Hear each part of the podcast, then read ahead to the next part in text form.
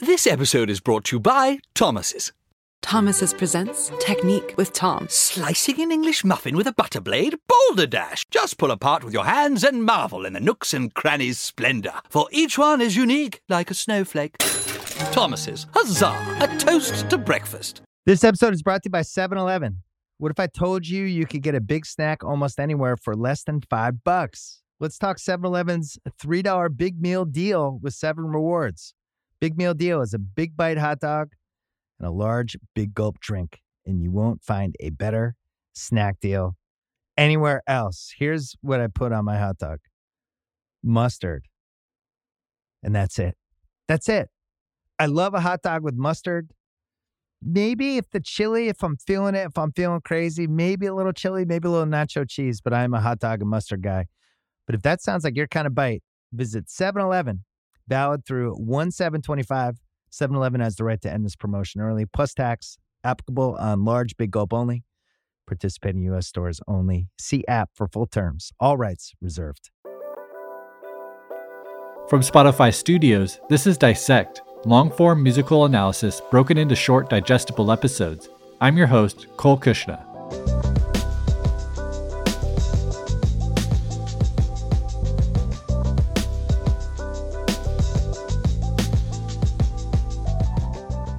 Hey everyone. As you know, Tyler the Creator released his new project Igor last week, and I thought it'd be appropriate to give some opening remarks on the album. And while I'll likely publish a traditional dissection of Igor as an epilogue to our Flower Boy season, today I'll be talking with two guests about the project. On the second half of this episode, I'll be speaking to Chris Lambert, co host of the podcast Watching the Throne.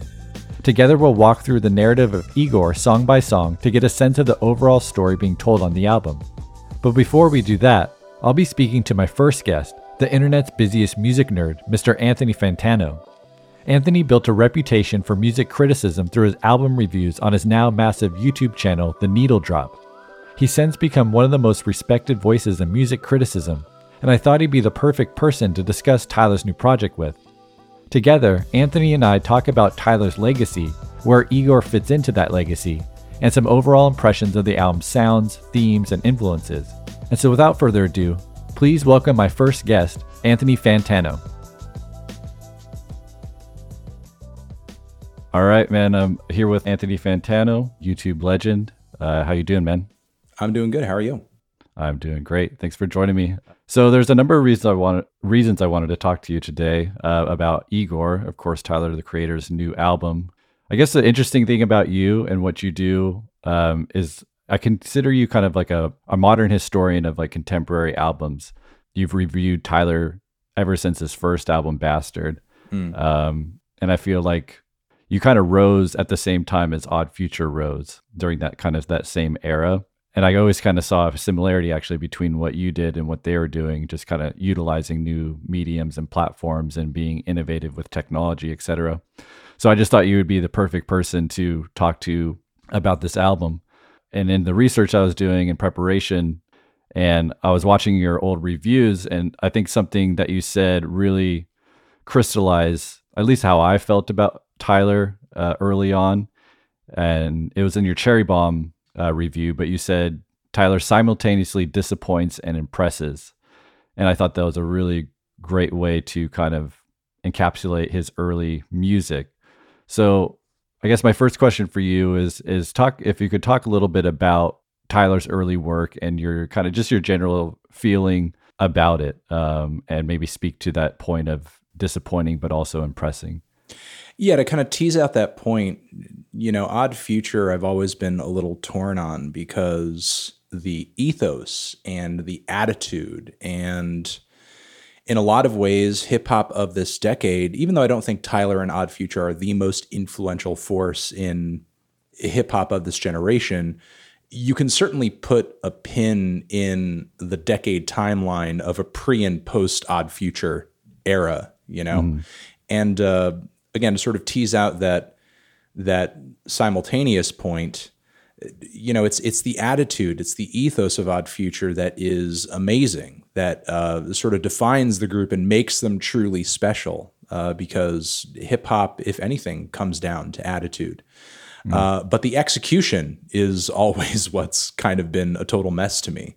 Like sure. as as far as like the production quality of the music, the lyricism, the quality of the rapping as well. Odd Future has has uh, always been punching under their weight when when they were sort of functioning primarily as a collective.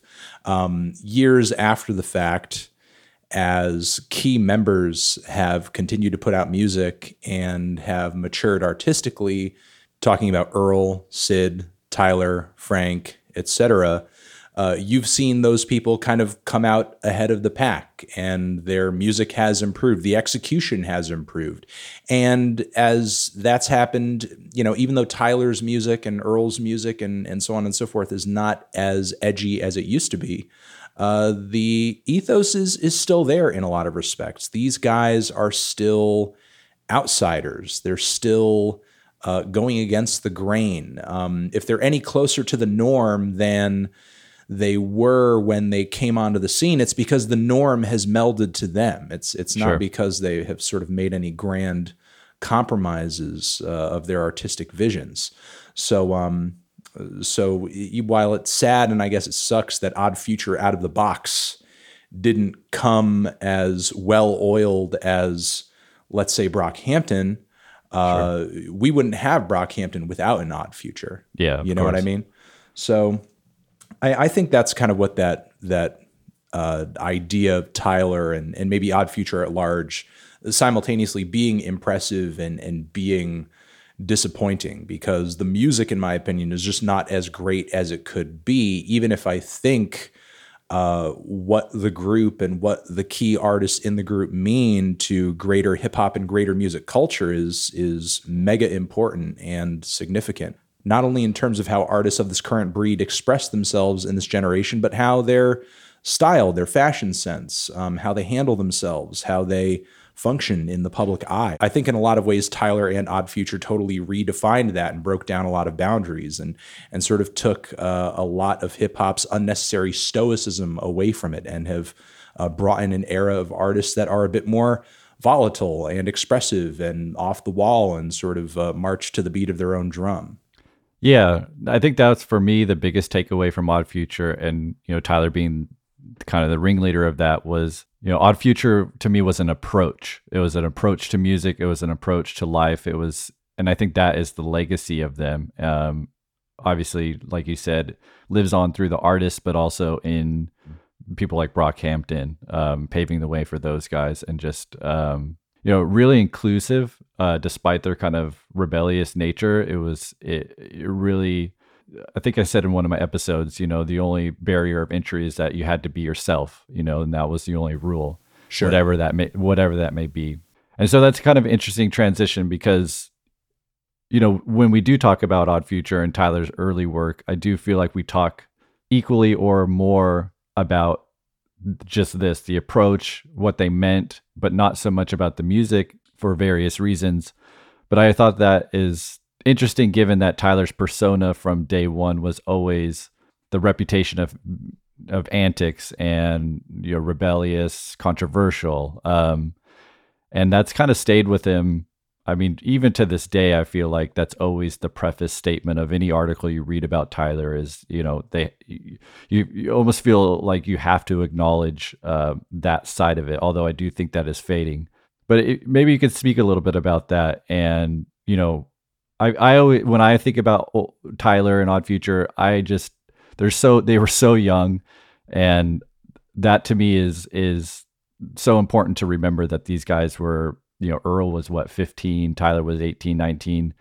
And they were just handed this spotlight. And like any group of rowdy boys um, would do, you know, they had fun with it. But also, it ended up kind of, I would say, just I don't know if it diminishing their later work, but it, it, it was just a kind of a stain uh, that just seems to now be kind of uh, fading away. But maybe talk a little bit about that and your interpretation of that.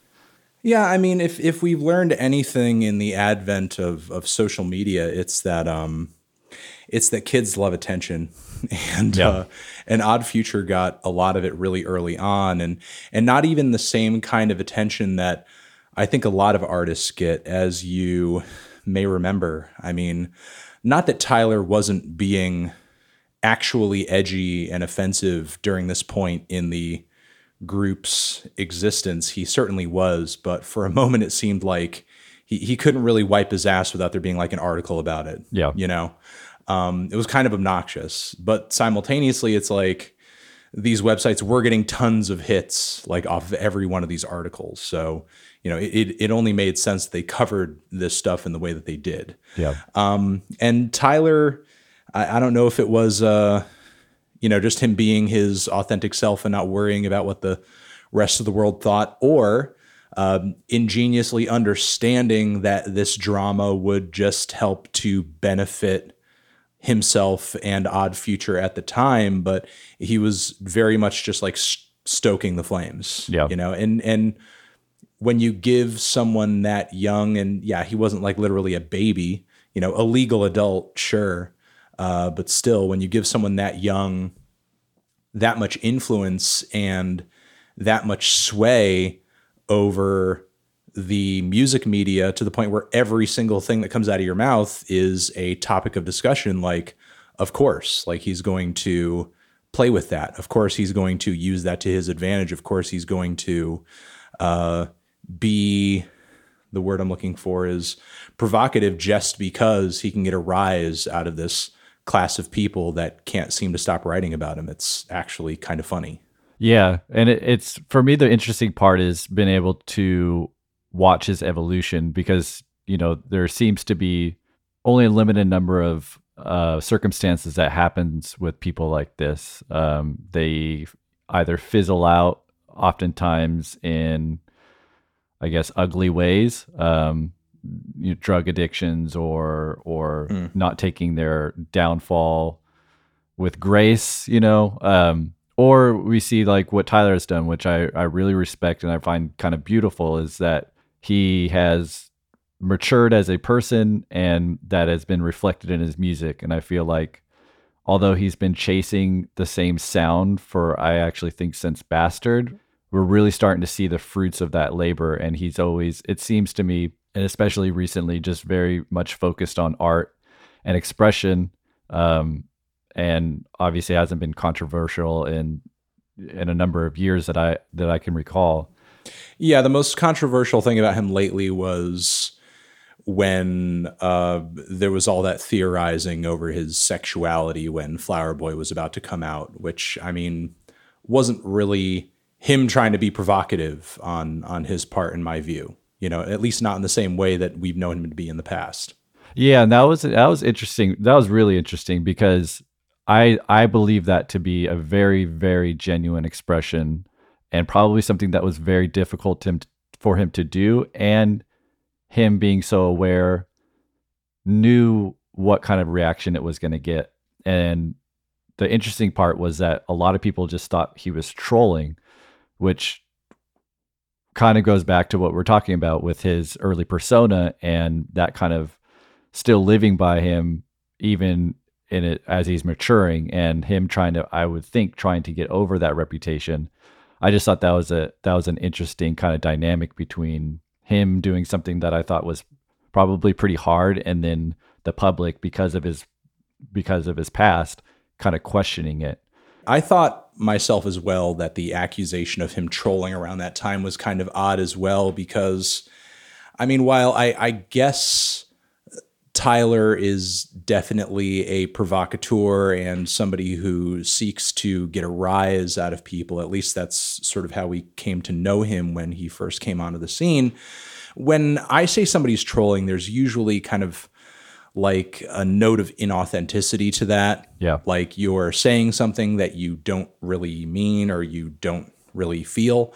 And uh, I didn't really read Tyler's early antics as being inauthentic. Sure, they were offensive. Sure, they were over the top. Sure, they were insensitive. But um, I, I, think you're kind of uh, stretching it a bit too far to say that he was literally trolling around that time and that he wasn't sort of being himself and that he wouldn't continue to just be himself and express himself genuinely uh, as he sort of transitioned into the flower boy era of his career.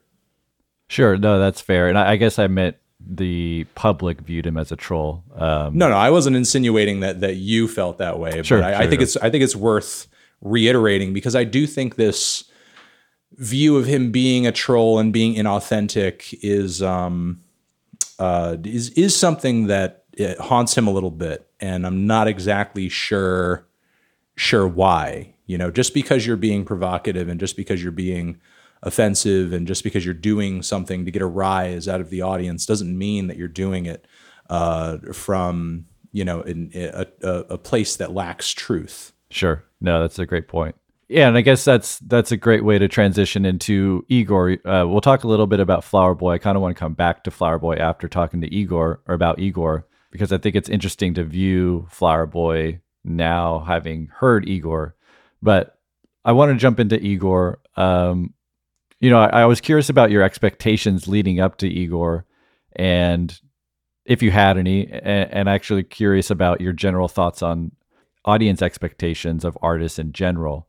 Um, do you typically expect something from an artist, or what's kind of what's your take on on that? I'll say specifically in the case of Tyler, I was hoping for him to come through with a project that brought his music and brought his expressions back to a darker place. And I, th- I think Igor definitely did that. I didn't know exactly what shape that was going to take. And it seemed like he might have been forecasting that with the album art. Uh, but generally, I was just kind of hoping for his music to go back to a dark place because there is something still to this day that I think is pretty good about Bastard. And um, you were talking about artists that you sort of see being cut of Tyler's cloth that uh, due to being provocative, maybe they end up fizzling out or something. But, you know, even in Odd Future and even in Tyler's worst moments, the, it was still resonating with a young audience that didn't really seem to care whether or not it was like, I guess, uh, well put together. Yeah, And on top of it, th- there was still always something to it. You know, there was something to it yeah, uh, that you know you hoped you you hoped would eventually develop into uh, a record that um, was more well put together. yeah. That was always my feeling about Tyler. Was there were moments of brilliance that just never coalesced in, into something cohesive, uh, and until Flower Boy, I thought. I guess my assumption that was he was going to return to Cherry Bomb um, an approach, I guess, in terms of I, I just didn't think he was going to make another Flower Boy. Um, I just I couldn't see that. Um, so yeah, let's just jump into to Igor. Um, I just watched your review last night that you put up. Uh, Yep. it, it seems like I won't spoil anything, but you generally were impressed with the album. I felt. Um, mm-hmm. I'm curious. I guess, I- and I'm, I'm always interested in people's first impressions of an album, especially an album like this that is so sonically diverse and really, really unlike anything I've heard. Um, there's definitely influences, but I think the as a whole, it's it's it's pretty new. So let's start with your just first impressions on first listen. Um, you know, what were your thoughts? First impressions of the album when I began listening to the record for my review is, uh, yeah, they were just positive. There wasn't really this weird limbo period for me where I was like having to adjust or, um, you know, uh, reframe how I thought of what Tyler was doing here based on what I had known him to do before.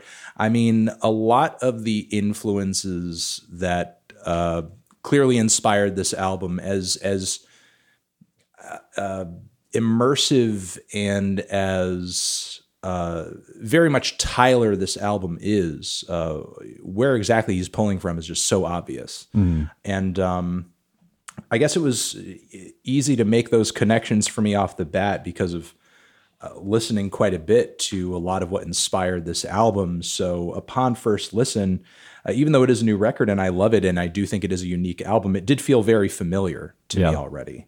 You know, it did feel very Madlib, it did feel very Pharrell, and it did feel very Kanye at Yeah. numerous points on the album. And punk as well is a huge inspiration to a lot of what Tyler does, and and you know, sort of a punk aesthetic, a punk ethos, as well as like just straight soul music were um, you know huge inspirations to this album. So I felt like everything that helped make this record possible, I was already vastly familiar with, and uh, and as a result, I, I think it was just easy to take to what he was doing. And honestly, throughout Tyler's career, as as much as I you know uh, love Flower Boy, um, all, all I've ever really wanted from him is to change. You know, uh, so you know there wasn't really any point uh, during my listen here that I was like, oh, you know, I, I wish he was doing something I'm I'm used to him doing. You Yeah. know what I mean? So uh, first listen was mega impressed with the aesthetic, the production, his goofy, weird singing, the performances, the storyline was eluding me a little bit uh, of what little storyline there is, you know, because the progression is a little choppy of uh, of you know sort of the narrative of the relationship from track to track, but um, that sort of became easier to uh, orient in my mind upon like maybe the third or fourth listen to the album. Sure. Um, but yeah, I mean, generally, first listen was uh, me feeling pretty impressed, and uh, not only with all those things that uh, that I just mentioned, but also just the uh, the flow in the track list too. There's not really a major dud on the album of of any shape or form, and uh, which is which is not the case for everything Tyler's done up until this point. Even Flower Boy has a few kind of snoozers on it, uh, but this album is like watertight in terms of every track here, the transitions between tracks, and how all of it flows, how all of it progresses. It's it's again, it's it's watertight. Yeah, I, I had a similar similar impression on on first listen. Um, I guess I'm curious what things came into focus as you listened more. Um, what things really started to, to to bubble up to the surface as you're you know five, six, seven listens in. again, just the weird production choices that he made throughout the album, uh, and sort of how he reused certain sounds and singing styles uh, across particular tracks. Uh, that very heavy, distorted bass tone Yeah. uh, that pops up on key moments on the record is is used pretty prominently uh, throughout uh, throughout the album. I, I was in love with the production upon first listen, but as I heard it more and more and more, and in a way, this did end up working against the album slightly. Uh, it, it became apparent just how focused uh, the production on the album is from track to track. Uh, I think sonically, there's a little bit more variety on a lot of Tyler's previous records, but consciously, he was very much. Uh, shooting for a lot of the same sounds and mixes to, I think, in a sonic way, keep the album feeling as thematic as possible. Yeah, You know, again, led to it feeling, I think, a, a tad one dimensional by the end of the record, but still, I think, I think it adds so much to the story. Um, and you know that that can be a bit of a blessing and a curse for listeners who are maybe a little casual, you know, because the thing is, if you listen to a song like "Are We Still Friends" totally out of context, uh, you probably don't get the story, you don't Yeah. get the point, and you may even think that just production wise, the track sounds like crap and it's one of Tyler's worst sounding songs. Uh, but once you've heard that track after the context of sort of the production aesthetics of every song before it and the story of every song before it, it becomes an, an immensely powerful moment. yeah, agreed. Um, there's a few songs you can pull out of context, but overall, um, this is an album you start with song one and you play, you know, all the way to song 14. Um, Sure. or whatever it is. Um, interesting that you you noticed that the the reoccurring bass that was one of the things upon further listening. I think was a very deliberate choice in in an attempt to make what could have been very disparate songs or songs that didn't quite fit together fit together. Um, and you know, it was pretty obvious to me that it, you know the album starts with the 15 second one note of that bait that, that distorted bass. And it's in i went back and listened. It's in literally in every single song. And it's even in songs that you wouldn't think would make sense to be in um, where for the you know the majority of the production is lush or it's singing or it's soft and then there's just this distorted bass for whatever reason there and Yeah, that, that same tone is really like the anchor of so many tracks. Yeah, and I almost, you know, I haven't wrapped my head around too much of the of the narrative in terms of like long term thinking about it, but you know, it's almost like he named Igor's theme. Igor's theme is, you know, maybe is perhaps that bass is kind of that that character. Um, sure. So, and that that kind of gets me to what I wanted to talk about uh, a little bit is you know Tyler as curator and as a as a master producer, a la Kanye West, a la Pharrell. These people that he I feel like has tried to model his career after, and I think mm. this was another step in that direction. You know, for instance, he doesn't really even come on the album until the second half of Earthquake, the second song, and yeah. and really doesn't enter the album in a in a in a major way until the third song, um, which was very kind of Kanye esque. I thought um, with Kanye's later work. I guess I, I, I would love to get your thoughts on on him striving to be kind of a master producer and and really I feel like he's trying to make the best choice for the song and removing himself from having to be the spotlight in terms of his voice uh, throughout, which again I feel like is in a vein of of a Kanye. Um, so maybe talk about a little bit about just that as a concept and him kind of um, striving towards that. Yeah, I mean, as you mentioned, Kanye definitely set the stage for that rapper curator archetype, and that's very much in right now. If you know, uh, you're talking about still Kanye, you could be talking about ASAP Rocky. You could be talking about um, also Travis Scott. Mm-hmm. And of course, now, you know, with this new record, uh, Tyler, the creator. Uh, but the thing is, uh, Tyler, in comparison with a lot of those people, is is still much more hands on these days, even more than Kanye. Yeah. You know, because Tyler is in there still producing every beat, writing every song. And even if he's not front and center all the time throughout this entire record because there are a lot of collaborators. You know, he doesn't exactly throw a feature list out here in the track list. Yeah. And on top of it, um, many of the features, uh, especially like Jack White, for example, aren't placed on the album in the most obvious way. You know, I, I think it's pretty clear that um, if I'm, you know, correct here, it's his guitar that turns up on "Are We Still Friends." Uh, it could totally be uh, be wrong about that. Yeah, I don't um, even. I'm not sure at this point where he is. I heard he was on there, but I haven't figured it out. Exactly. I heard he's on there. Haven't figured it out. I would guess that it's probably there, but yeah. the thing is, I I don't know, and I think that's intentional on Tyler's part. You know, because he doesn't want this to be like you know, um, like this multi-person play or anything like that. You know, focus on the character, focus on the yep. narrative, focus on the aesthetic of the production and, and all that stuff. And like I'm writing it, I'm directing it, I'm starring in it. You know, it's it's very uh, it's very much like a Tommy Wiseau affair. Mm. Um, you know, but it, uh, it, it turns out good. Although, um, you know, you, you could say romantically, uh, in a lot of ways, this album is just as tragic as The Room. Uh, yeah, but yeah. Uh, but uh, you know, and and uh, uh, attain some amateurish vibes as well.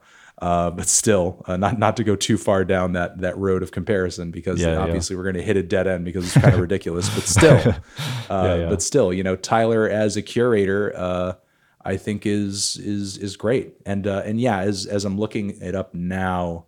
Um, it would seem that yeah, I, th- I, think the guitar solo on the final track is is actually Jack White. So. Okay, okay. Yeah, it's interesting. The use of features, I think, is for the him for the first time. I feel like he's really done this, where it's it's definitely not a feature for feature's sake, which is a a very prominent trend in hip hop culture right now. Where you, yeah, the close people, the closest example to that you could say is probably Cardi. Sure, yeah, but yeah. the rest of the features on the album are really like playing a supremely supportive role, and you know nobody really takes the spotlight away from Tyler for too long. They're interjecting quickly, or they're doing backup vocals, or they're doing supple- or they're doing something supplemental with the instrumental. Um, you know, nothing in terms of anybody entering and and really kind of dominating the focus of the album. And and I think uh, again that's kind of a conscious decision because this is a story. Igor is a character, and I think if you were to do too much of that, you know, outside of like the Cardi appearance on the album, uh, you'd have to start asking questions of like, okay, so this person appears into frame in this, you know musical uh, musical equivalent to a film. Who is this person? Why are they entering here? Yeah. what are they saying? What are they bringing to the story? You know what i mean?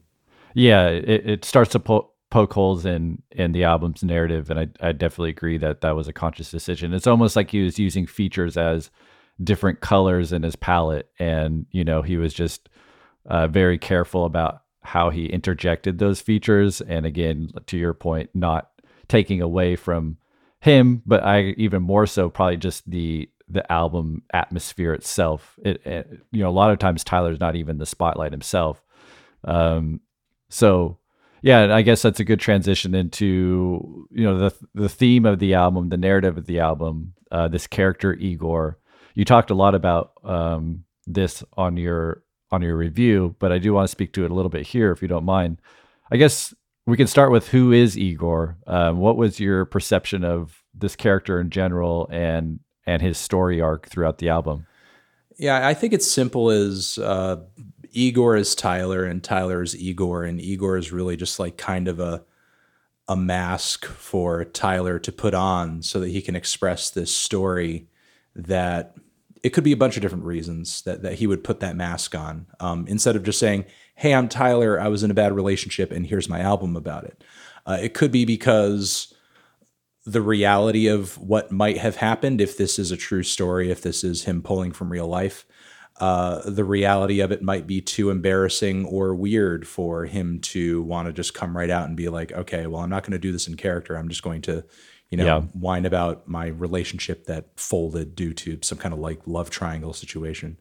Uh, it could be that. It could be that he puts on the mask to essentially pull together an amalgamation of different experiences, maybe from different relationships, and exaggerate on maybe some of the bad things that happened as a result of that, and come through with an entirely refreshing story. Uh, you know, a a breakup album, a breakup story uh, that uh, you know is sort of of his own invention, uh, but still based in part on personal experience. And you know, coming out as Tyler and telling the story that isn't 100% true and didn't 100% happen in the fashion that you're describing it to happen on the album. Uh, you know, th- there are a lot of weird expectations when it comes to the audience on that front with uh, artists singing about their experiences and how they deliver them. And there is sort of a weird assumption sometimes that everything coming out of a t- out of an artist's mouth is what exactly they think and Yeah. feel and everything they've done. So I think he he definitely created this character much like other great artists have in the past when they're trying to communicate something that maybe they don't feel comfortable doing so as themselves, you know, David Bowie or Kevin Barnes from of Montreal, so on and so forth. Uh, you know, he came through with this character to uh, just just use it as as a vehicle, I guess, to to tell this story. You know, whether it's you know him keeping it 100 or him keeping it 50 whatever you know Yeah. at the end of the day it's entertainment you know and it's a compelling story um, you know, with great performances and lyrics and you know musical themes and so on and so forth. Uh, but still, you know, as as the narrator and as the artist, um, you don't want the audience coming away from the album with uh, uh, you know a puzzled look because they didn't exactly know how to categorize the meaning and the personal significance of the story to the artist. You know, you'd much rather they kind of just sink themselves into the theme and the story itself and, and not concern themselves with, you know, how much of it is true, how much of it happened to you, did Yeah. it happen exactly this way? Yeah. You know, because honestly, I mean, most relationships, and this is even true for celebrities, are just boring as fuck. You know, even even if they do end up, um, even if they do end up dissolving. So, you know, if you are to tell a story about that sort of thing, sometimes you do need to, you know, exaggerate on the truth a little bit in order to keep it interesting. I mean, in a lot of ways, that's what Kanye's "My Beautiful Dark Twisted Fantasy" is all about. You know, the whole um, uh, narrative about uh, you know the the domestic abuse and the uh, you know meet, meeting at the you know the the storefront to see your kid and the Yeah. possible divorce and so on and so forth. Obviously, he's like throwing all of that tabloid shit in, you know, just for uh, uh, just for dramatic effect, even though it wasn't like literally happening to him. Um, you know, Igor could very much be the same thing. Yeah, I agree, and, and I think as a, for an artist, it's it's probably easier to conceptualize your own story if you remove yourself from it and and create a character based on, but not strictly ad- adhere to your own story. Uh, and then, Sure. yeah, you're, just like you said, you know, you're allowed to then take liberties with with that story and make it a little bit more compelling for an audience, rather than just trying to be as true to your experience as possible. Take liberties or even say what you actually think about it you know because Sure. sometimes people in under their own name and with the audience fully understanding that that's you saying that uh, you know there's some things that you might not want attributed to your name in a way you know what i mean? Which um which is actually i i think now that i ponder it for a bit kind of an attitude change for tyler Yeah, you know? Um if if that's sort of where this character is is coming from you know Yeah, it, it's it's definitely uh, like a an alter ego that I think it, it comes out as an as his ego most of the time. You know, where he's the most direct about being Igor is on the song "What's Good," and that's a song that is all kind of braggadocio and and comparing himself to God. And it's interesting where that song comes in the narrative. That's uh, right after he's able to accept that things are over, and it, it kind of leads you into the back half of the album where it goes through, you know, letting go and forgiveness and these things. So maybe Igor is the the kind of superhero in him that allows him to get over uh, what it was a tumultuous relationship. Um, and the meaning behind Igor, at least my kind of you know one weekend analysis of it is, you know, Igor was the sidekick is was the sidekick to Frankenstein and and is this archetype of being this kind of weird, grotesque, yeah, again sidekick. And Tyler, you know, the relationship that he was in, it seems very clear that the guy that he was interested in also had a girlfriend, and so he maybe felt like this you know grotesque sidekick to this guy who could never quite commit to him. Um, So that was kind of my understanding of why he would even be named Igor. Yeah, and I think it's also worth mentioning that um, what I was going to say is that being in character in song is also nothing new for Tyler too. You know, going back to Goblin and going back to Wolf, uh, you know, him being in character in a character in song is is obviously something he's comfortable with at this point. But just now with Igor, he's he's doing it large scale. Yeah, that's been the interesting thing about his progression as uh as as someone who composes narratives throughout the entire album. He's shown interest in this pretty much from day one. He, he's always had some kind of narrative thread, whether it be the Dr. TC um, from his early albums, the Shrink that he talks to.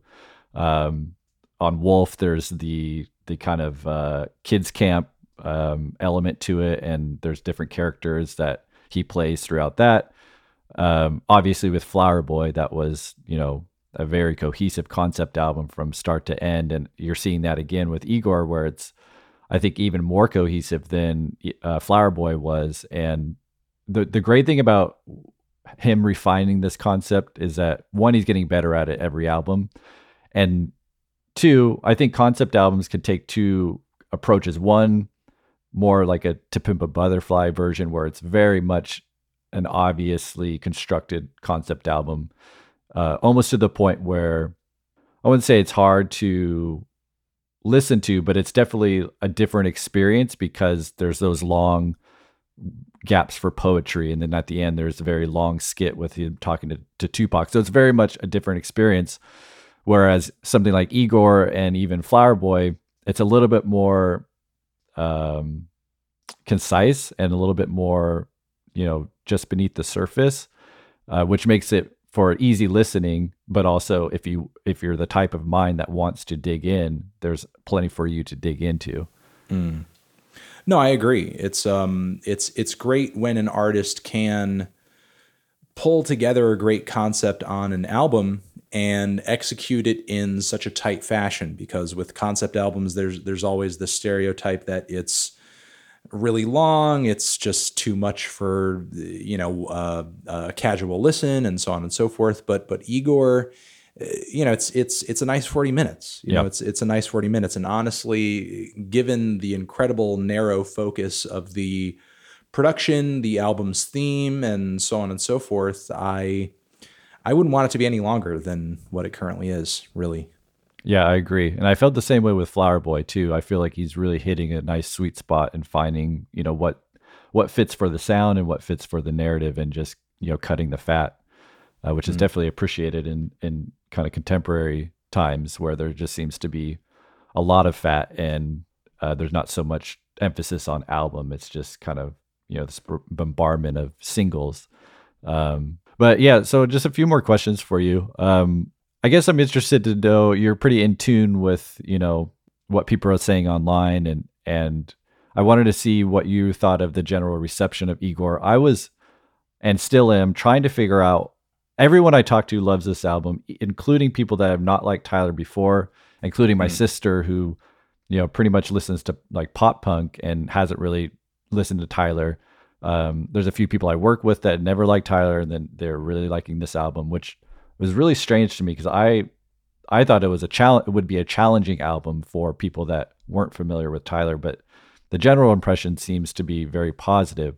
The only criticism that I've seen is the lack of rapping has been kind of I've I've seen a lot, and just a lack of Tyler in general on the album, mm. and maybe his singing uh, to some extent too, since he doesn't quite sing on pitch all the time.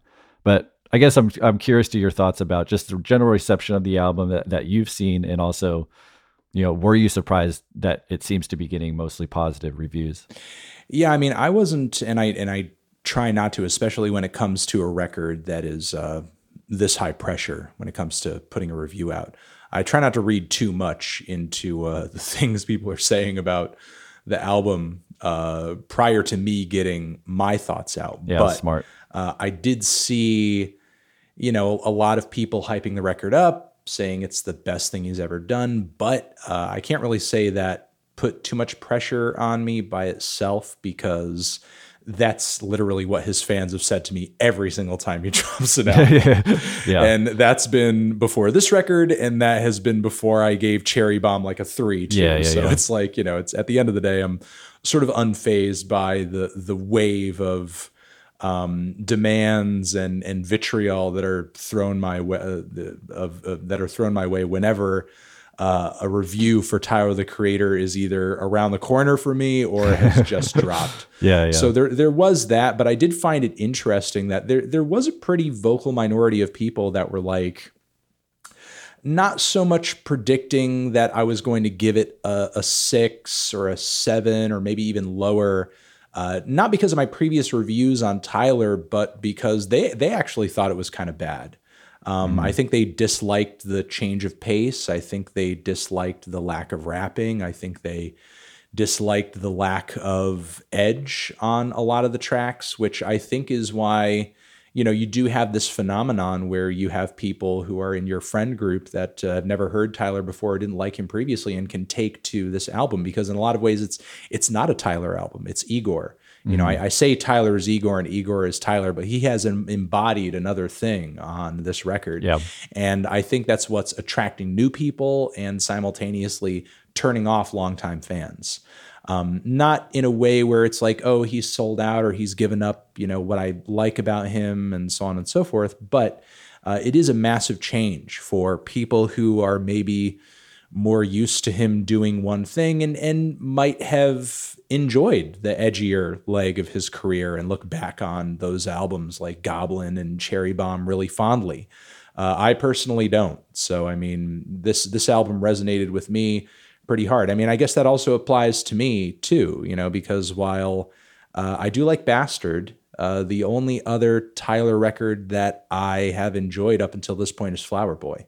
You know, Wolf a little bit to a degree, but for the most part, I've just found the, his body of work to be um, chock full of potential that's not really capitalized on.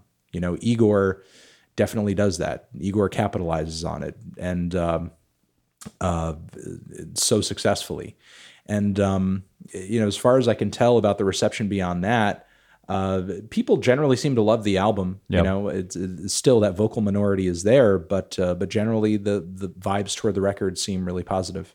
Yeah, that's that's definitely the perception I, I have too. Um, and I, I agree with you. I'm in the same boat as Tyler's older discography is not something that I return to a lot. There are songs that I'll sometimes listen to, but it wasn't until Flower Boy that I was able to listen to an album front to back, you know, pretty consistently and, and regularly. Um, and again, I, I think about his age all the time, and I think about, you know, the age that he was making those older albums, and again, I just think his his trajectory is really beautiful, and and he's only what 28 now, and you know to see him at what he's doing now with Igor and Flower Boy, you know, at this age is which is still I feel very young for a musician. Um, I'm really excited to see what he has in store next. So I think that's a that's a great point to to stop. Did, was there anything else that you wanted to talk about that we didn't talk about? You know, if I had two more weeks to review the album, and really I didn't because the fans would have probably found out where I lived and yeah.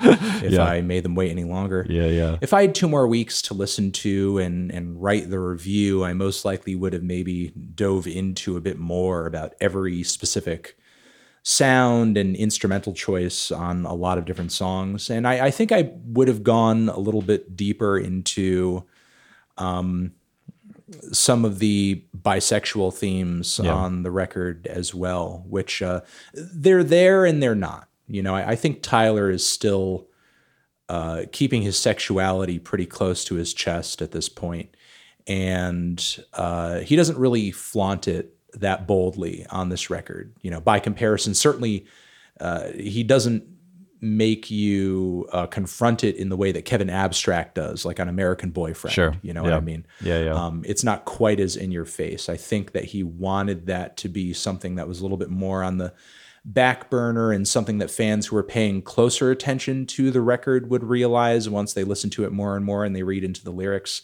I think um, I think that was definitely intentional on his part. And those who are listening to it a bit more casually can uh, easily apply the story of the album to their own negative experiences yeah. when it comes to romance and, and that sort of thing. Again, I think totally intentional on his part to make the album appeal uh, a bit more widely. And I think I would have talked about that. Again, I think I would have talked about the instrumentals, and I probably would have gone into a longer summation as well if I had uh, the ability to reflect on the album for a few more weeks. But, you know, reviews can't go on forever. And even yep. as is, mine was 15 minutes long, which is, I think, long enough for a, for a 40 minute album. Yeah, yeah, yeah.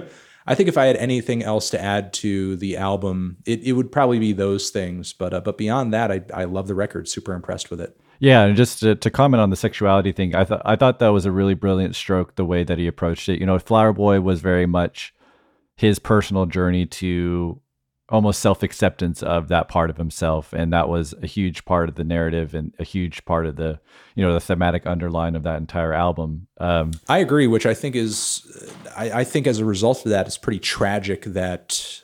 Uh, professionally, he couldn't continue to title the album "Scumfuck Flower Boy" mm. because it just ended up getting reduced down to Flower Boy. Yeah, yeah, yeah, yeah, yeah. Yeah, and I thought on the heels of Flower Boy, Igor was interesting because you do have some of the sexuality thing in there, but I think it's actually pretty beautiful that it didn't have to be the focal point. It's just in there subtly in the same way that you would wouldn't have to make a big deal about it being a, a boy girl narrative. Um, and sure. I think that maybe is speaks to the acceptance that he has found with that part of himself and just you know the public at large where we're not in a place in society where we have to address that this is a big deal. It's just another relationship. You know, it's I think that's really cool that we're we're at that point for him personally and also socially. Sure. No, I agree.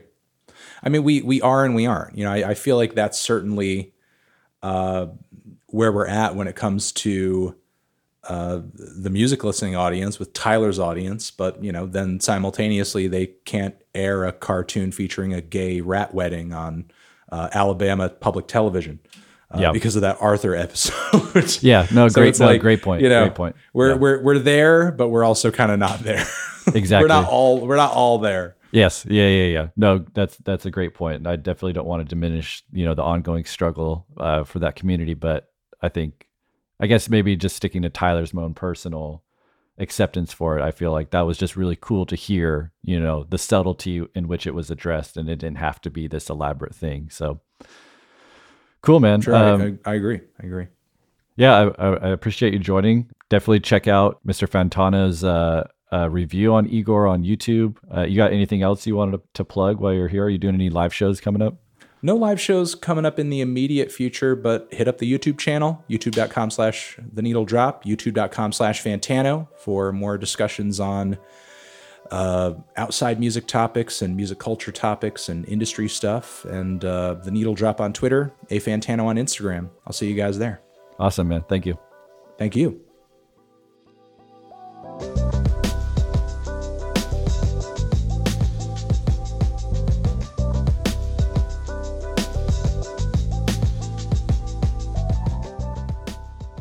Okay, thanks again to Anthony for joining me today. Be sure to check out his review of Igor and all the other great content on his YouTube channel, The Needle Drop. Now I'd like to introduce my next guest, Chris Lambert. Chris is the co host of Watching the Throne, a podcast that analyzes Kanye West's entire discography song by song. Chris also writes about music for Forbes and recently published a piece outlining his interpretation of Igor's narrative. Together, Chris and I are going to walk through each song on Igor and give our thoughts on how it contributes to the overall narrative and try to answer just who this Igor character is. So, without further ado, please welcome Mr. Chris Lambert.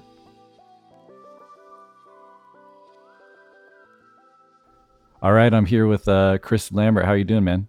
Yo, doing well. I'm uh, I'm excited to talk with you about Igor. I feel like we uh, we're gonna have a good conversation about this. Yeah, I think so. And like, like I mentioned in, in, the preface of this conversation, um, your article is really great. I think, especially in the time that you wrote it. I'm I'm guessing that you've been living this album since the the second it dropped. Oh my god, yeah! It, it came out, and I listened to it for a few uh, maybe like an hour, two hours that night, just kind of the initial listen and then going back through parts and kind of piecing things together for the initial idea of what the album's doing and is it going to be something that I write about as deeply as I expected to, especially after Flower Boy and you've been talking about Flower Boy in this great way and laying it out. It made sense that maybe the next project was going to have a similar amount of depth and detail about it that warranted yeah. that kind of discussion. So I was I was pretty happy on the first listen and uh, following like going throughs of the album to be like, okay, there's there's all this stuff there that you'd want for this kind of analysis and conversation just from art in general. Um, and then the piece over the next few days was just I think I listened to the album above 40 times. Wow. Uh, as I was just like writing and going back through things, doing notes, then actually writing and editing. It was yeah. it was intensive.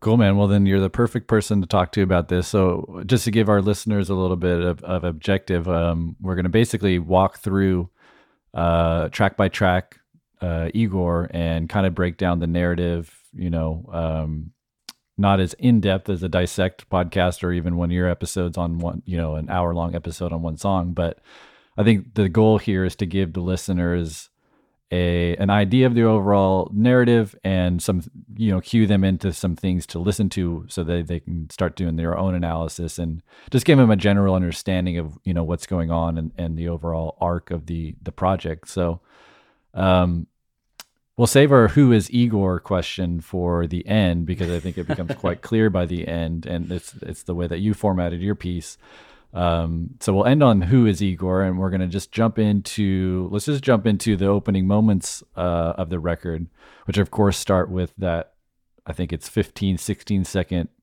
drawn out distorted synthesizer. Um, so the, uh, that that's of course Igor, Igor's theme, um, which is a mostly instrumental track, and you know the way that you framed it and the way that I also was framing it was, you know, a preface, um, kind of a theme, the, the theme that is going to be, you know, um, elaborated on throughout the album. So why don't you give your your kind of impression of what Igor's theme does for the album? Yeah, the big thing to me, one, as you're saying, it sets it sets the tone of everything, and I think for people that are non uh, music people, just in the sense of not having the formal training that someone like yourself does or musicians do, where you might be picking up on the actual music aspects that are going to be coming back and repeating throughout. Uh, for me, it was looking at the lyrical aspects that were coming up and seeing that, oh, these things that are kind of mentioned here in these fragments are actually coming back through at key points in the album. Uh, referring specifically to the chorus that Lil Uzi Vert gives. uh, riding around town, they get to feel this one, which is repeated a few times before uh, being juxtaposed against uh, got got my got my got my eyes open, and those two concepts really, to me, were looking at how the album is divided into what's going on in the relationship and then the awakening to what's going on in the relationship leading into moving on from things. So you see that album divided into those two portions. And that's just coming through from these lyrics that are just part of the theme setting up like hey this is what the album's going to be about. Sure. Yeah, and and those those those sentence fragments specifically come back in the album, um, verba- you know, verbatim, word for word. Um, so I think you're right to assume that, uh, given the title, given the the instrumental, um, you know, it's majority instrumental track, uh, those fragments are not arbitrary, and you know, there's evidence to be seen throughout the album that they are in fact kind of placed there to give you an idea of what's to come. Um, and it's interesting, yeah. The, my ears always go to production, always go to instrumentals, and I really have to actually try to listen to lyrics. Surprisingly enough, um, and the first thing I noticed was that distorted bass. Well, it's hard not to notice that distorted bass, but as I kept listening, you know, just like these lyrical fragments, you know, they're gonna feel this one and got my eyes open are gonna reoccur. That solo bass to me is kind of Igor. It's it's in literally every single song, even on songs that it doesn't really make sense that it's there, um, which I think act as a harmonic through line in terms of keeping it harmonically or uh, thematically cohesive on a sonic level. Um, because this album to me does vary in sounds, but there are certain elements that tie it all together and make it sound very cohesive. And I think the biggest example of that is the distorted bass. Um, so that's definitely something. And again, it's like the first 15 seconds that you hear it, to me, that sounds intentional. I don't know for sure, obviously, but um, it just seems like you have you have these reoccurring lyrics, you have this reoccurring uh, instrument. Is that a coincidence? It's hard to say no when it when there's a lot of a lot of evidence that we're going to see here as we move on to support this. So Okay, so Igor's theme, yeah. So I, I kind of just one last note on that. It, it reminded me of Forward in a weird way. Forward being the first song on Flower Boy, um, and this again was more evidence that so, that Tyler is thinking conceptually about this, where he the first song is not really a part of the narrative, but more foreshadowing or a preface to things to come. The same way that he did with Forward, which was, of course, more lyrical, but it outlined all the the thematic um, uh, qualities or themes that were going to reoccur through the album. And again, I think Igor's theme is that in just kind of a slightly different manner or different in execution. Um, so the album progresses to Earth Earthquake, um, not to be mistaken with Earthquake, and you know I'll I'll I'll reserve my thoughts and, and let you take the lead on this one. Um, where do you think this fits into the narrative? It to me, this is more of a an opening up. Like Igor's theme is kind of these fragments and giving you. I described it in the article as kind of the the painter showing you the palette. These are the colors I'm going to be using. Mm. Earthquake to me is almost like the the sketch of what the painting is going to be. It's introducing and diving into more of how these things that you just got on the palette are going to be used on the album rather than having more of the story qualities that the yeah. songs afterwards have um, you're getting more of the the mood elaborated on, but you're seeing a lot of the tension uh, occurring in this. That there's definitely an intensity of feeling and emotion that Tyler's feeling, but there are these little moments that show that it's not just a love song, right? Like yeah. this is very much uh, an 808s and heartbreak style album to where uh, things just aren't going to go well. Yeah, I, I I agree definitely with the it's it is it, to me the the narrative hasn't start. We're still getting a preface. We're still getting mood, um, which co- coincides with Tyler not even really being on these songs. You know, um, he's very mm-hmm. subtle on on Igor's theme, and he doesn't really come in in a meaningful way on Earthquake until the you know the last bridge, and that that's like two and a half minutes into the track. Um, so I think that's also evidence that again, we're getting mood. We're getting, like you said, we're getting to starting to see the picture. It's almost like a thesis statement that you know this is going to be an up and down relationship, an earthquake. Um, and the interesting thing is, and uh, this I guess leads us into I think, but there's no honeymoon on this album. There's no, the love that he is speaking of is nowhere to be found really, aside from his infatuation. But we don't get the um that again that honeymoon period where there things are well. It, you know, we're getting we're starting with earthquake, going quickly into I think, um, which just begins his it begins Tyler Tyler begins to define um, the problems in the relationship. Um, so you know, I think has the line, which for me actually is really telling. Um, I wish you would call me by your name because I'm sorry. Um, which "Call Me by Your Name," of course, was a film that Tyler really likes, starring uh, what's it, Timothy Charlemagne, right? Charlemagne. Uh, Chalamet. Char- Charlemagne the God. Um, but I thought that was Timothy interesting. Charlemagne the God. Yeah. um, it's an interesting parallel uh, if you've seen that film because it's about, um, you know, uh, a teenager and a, a someone in his mid 20s, I believe, who uh, uh, two men that end up um, having a relationship. And spoiler, by the end of that movie, um, the older man, um, you know, the the the Timothy's character finds out that that older man is getting married to a woman. Um, which I thought was a pretty clever line to put here at the beginning of the narrative because it kind of over it foreshadows the dynamic between Tyler and this love interest. Um, so that was that was a line I wanted to call out as as, as particularly clever. Um, but also we're starting to see the up and down quality. He says you're such a distraction. Uh, mess with T on and off, um, which is of course a, a play on golf, but um, T standing for Tyler and um, they're this this on and off type relationship. Um, yet the hook says, "I think I'm falling in love. This time it's for real," um, which of course is the the more the romantic aspect of this relationship. But the the rever- the verses kind of clue you in that things are uh, uh, not well or not ideal in Tyler's mind. No, they're, they're definitely not. And one of the things that kind of highlights this opening up into the narrative that we've talked about is you look at Earthquake and Tyler never comes outright and says, I think I'm falling in love with you. He he hints at it like you're making me feel this way and your love is shaking me up. But it's not this reciprocation of the emotion where he's just straight up saying, I want this with you, I need this with you, like I'm falling for you. So you have the uh beginnings of Tyler having these emotions on Earthquake and then having that elaborated upon on I think to where he yeah. starts saying this is what I want from you. And I'm having not just a reaction to you but an actual like love. This is love Sure. Yeah. This is more than infatuation. This is I th- well, I think I'm falling in love. I think this is what this is.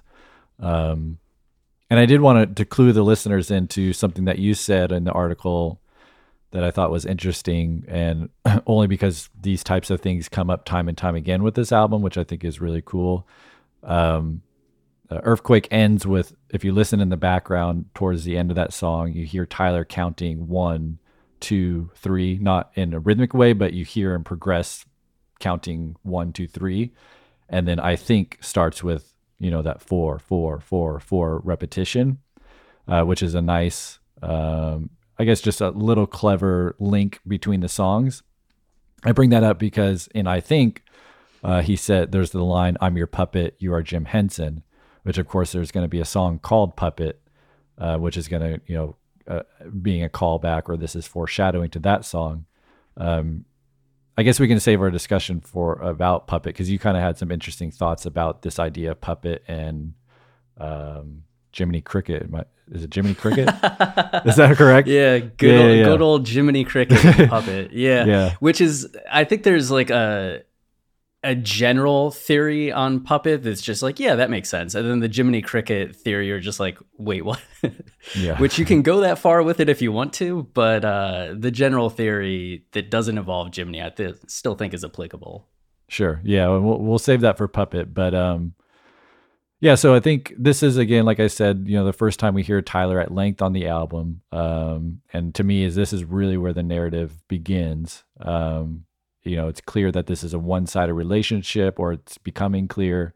Um, and again, like you said, we're getting a sense of how deeply Tyler feels for this person, um, and how the love interest is in control of him because the love interest is ambivalent or scared or or we don't quite know at this point. Um, but more to come on that. So we get into the next track, which is a brief interlude uh, spoken by Gerard Carmichael, and he is the reappearing voice uh, in the album who kind of drives some of these narrative points. But this is the first time that we hear from him. Gerard Carmichael is a comedian and an entertainer who is Tyler's friend. He's also the guy that conducted the interview for Flower Boy that's on YouTube. Um, so I'll let you speak to his entrance and I guess his function in the album.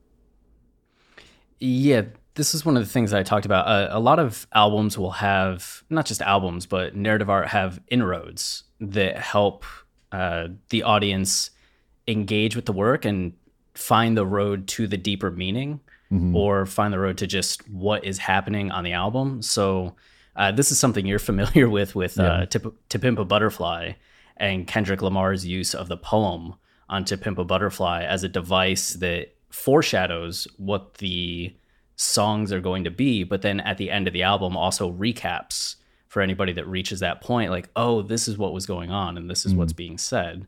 You can start to have something by which any of these mysterious parts make sense. And that happens in books, it happens in movies. So for Tyler here to be using uh, Jerrod and the interview as this kind of tool to give people an idea of what is going to be happening on the album, you can listen to a song like this and say, okay, this has a reason for being here. How does this apply to everything that's happening? And uh, we see this push and pull dynamic between Tyler and this love interest on the album. Like what you run from, you end up chasing. And mm-hmm. Tyler many times throughout the album is pushing this guy away even as he's coming back to him. And yeah. we even see that with the end of the album, Are We Still Friends? After the relationship's passed, he still ends up chasing something. Yeah. Um, it might not be what he initially expected to be chasing, but it's something. And it also brings in uh, the theme of running, which was one of the fragments that we heard on Igor's theme. So there's a, a bit more of importance there as well, as the running wasn't one of the primary fragments that we talked about, but it's still there and seems like it was highlighted to be uh, because it's still an important part of the album. Yeah. So exactly what you run from, you end up chasing. You get a more of an elaboration of how the idea of running is being used on the album, which then gets brought up even more on running out of time. Uh, but this also sets up the idea of there's an obstacle, which we already know from the previous two tracks that things aren't easy between them. like you yeah. described, there's no honeymoon phase. And on Earthquake, we got the mention of this woe Vicky figure that's this wicked woman that's kind of in the picture, but it's just kind of left at those two or three lines. And I think you don't really get any more elaboration on it. But once Carmichael mentions the obstacle outright, we see the girl that's the third part of this love triangle become more of a focus on the album, uh, especially between the next few songs. Yeah. So again, we get the, the kind of on the nose, you know, what you run from uh, leads into running out of time as the next the next song. Uh, and yeah, to your point, this is when we really get uh, uh, start to get a, a, good, clear understanding of the relationship dynamic and how it's kind of not doomed, but complicated. Um, you can you, you start to get you know why Tyler is frustrated, but also you know yearning for this person. Um, for me, it really comes into clarity on verse two of Running Out of Time, uh, where he says, "Take your mask off. I need her out the picture. Take your mask off. Stein, stop lying to these N words. Stop lying to yourself. I know the real you.